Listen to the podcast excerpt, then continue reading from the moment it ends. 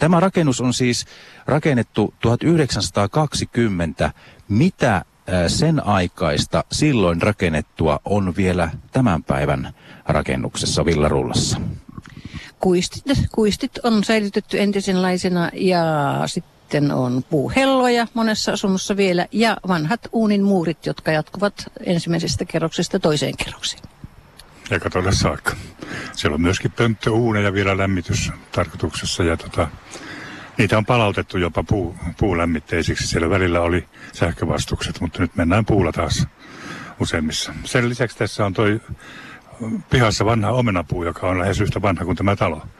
Ja se on tavallaan niin kuin tämän talon pihojen yksi semmoinen kuningatar keväisi, kun se kukkii. Tuossa on tällainen vanha kaivo ja siihen on, siinä on oikein tällainen niin kuin muurattu tuo. Oliko tuo mu, muurauskin tuossa päällä, ai, siis jo aiemmin, eli se on ollut ihan alusta saakka? Sinne tulee vesijohtovesi ihan kaupungin verkostosta, että Kyllä. se on varsinaisesti kaivo. Joo, eli vesijohto pesi siihen, ja se on suojelukohde, kuten myöskin tämä ää, Villa Rulla, koko talo. Mikäs tämän kaivon historia on? En tiedä sen historiasta sen tarkemmin, mutta se on koko tämän alueen ainoa vesipiste ollut, josta ihmiset on hakeneet kantamalla veden asuntoihinsa tässä vanhan Haapanimen alueella. Miten äh, Pirkko Daavitsanen, mikä voisi olla sellainen mielenpainuvin tarina tai juttu, mitä näistä niin kuin talon asioista ja historioista niin on jäänyt mieleen tätä kirjaa tehdessä, että, että ahaa, joku asia yllätti?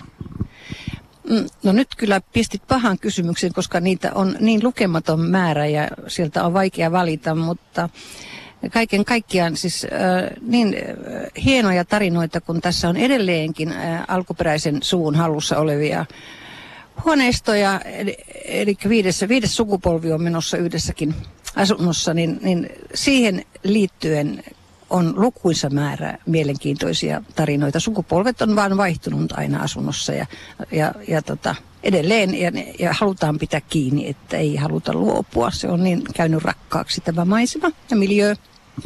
Presidentti Tarja Halosen mummo on myös asunut tässä taloyhtiössä aikanaan ja olet tavannut itse presidentinkin ja keskustellut tästä aiheesta, mutta te muistitte häntä äh, omalla tavallanne.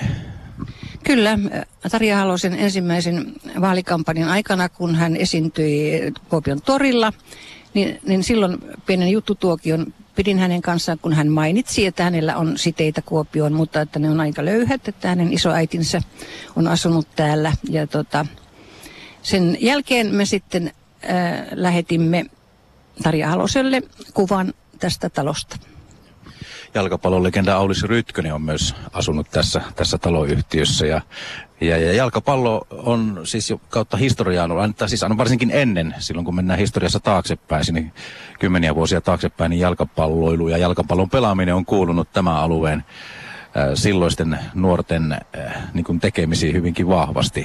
Ja sehän kuuluu ja näkyy edelleenkin, vai kuinka Jouko Kivimäki?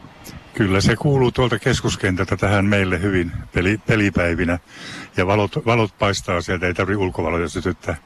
Ja tota, tässä tämän talon ja, ja keskuskentän välissä on tämmöinen veijaripuisto nimeltään, jossa on tämä Mölymäen veijareiden muistomerkki. Ja se on tämän jalkapalloalueen semmoinen ydin siinä veijaripuiston kohdalla.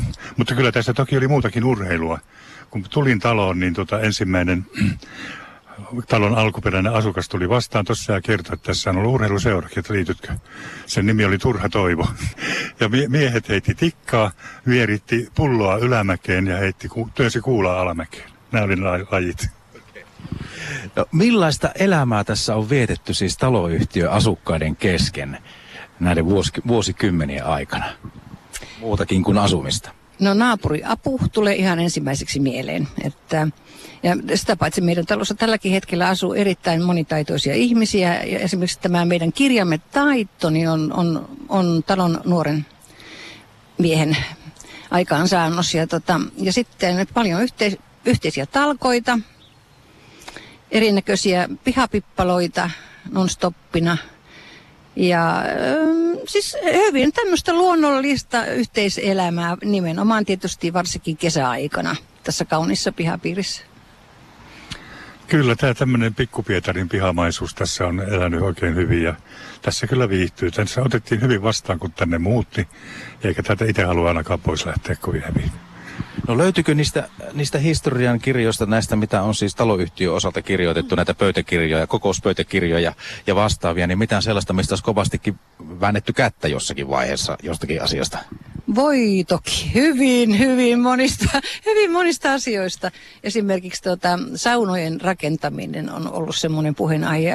Vai, vuosikausia on vaihdellut, että välillä kiellettiin täysin ja, ja siis hyvin monenlaisia mielipiteitä, mutta nythän on käynyt niin, että niitä saunoja on sitten, ei tuolla ullakokerroksessa ei taida olla kellään, mutta on kellarikerroksessa, on ensimmäisessä kerroksessa ja on toisessa kerroksessa. Ja monesta muusta tämmöisestä vastaavasta asiasta on kyllä väännetty hyvin huvittavistakin pienistä yksityiskohdista, niin on väännetty kovasti kättä ennen vanhan, ei nykyään enää.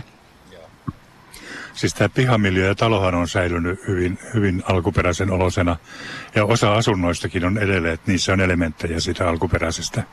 Mutta muutenhan tämä on niin kuin hyvin omaperäinen sillä tavalla, että jokainen on oman asuntonsa remontoinut ja muunnellut haluunsa mukaan.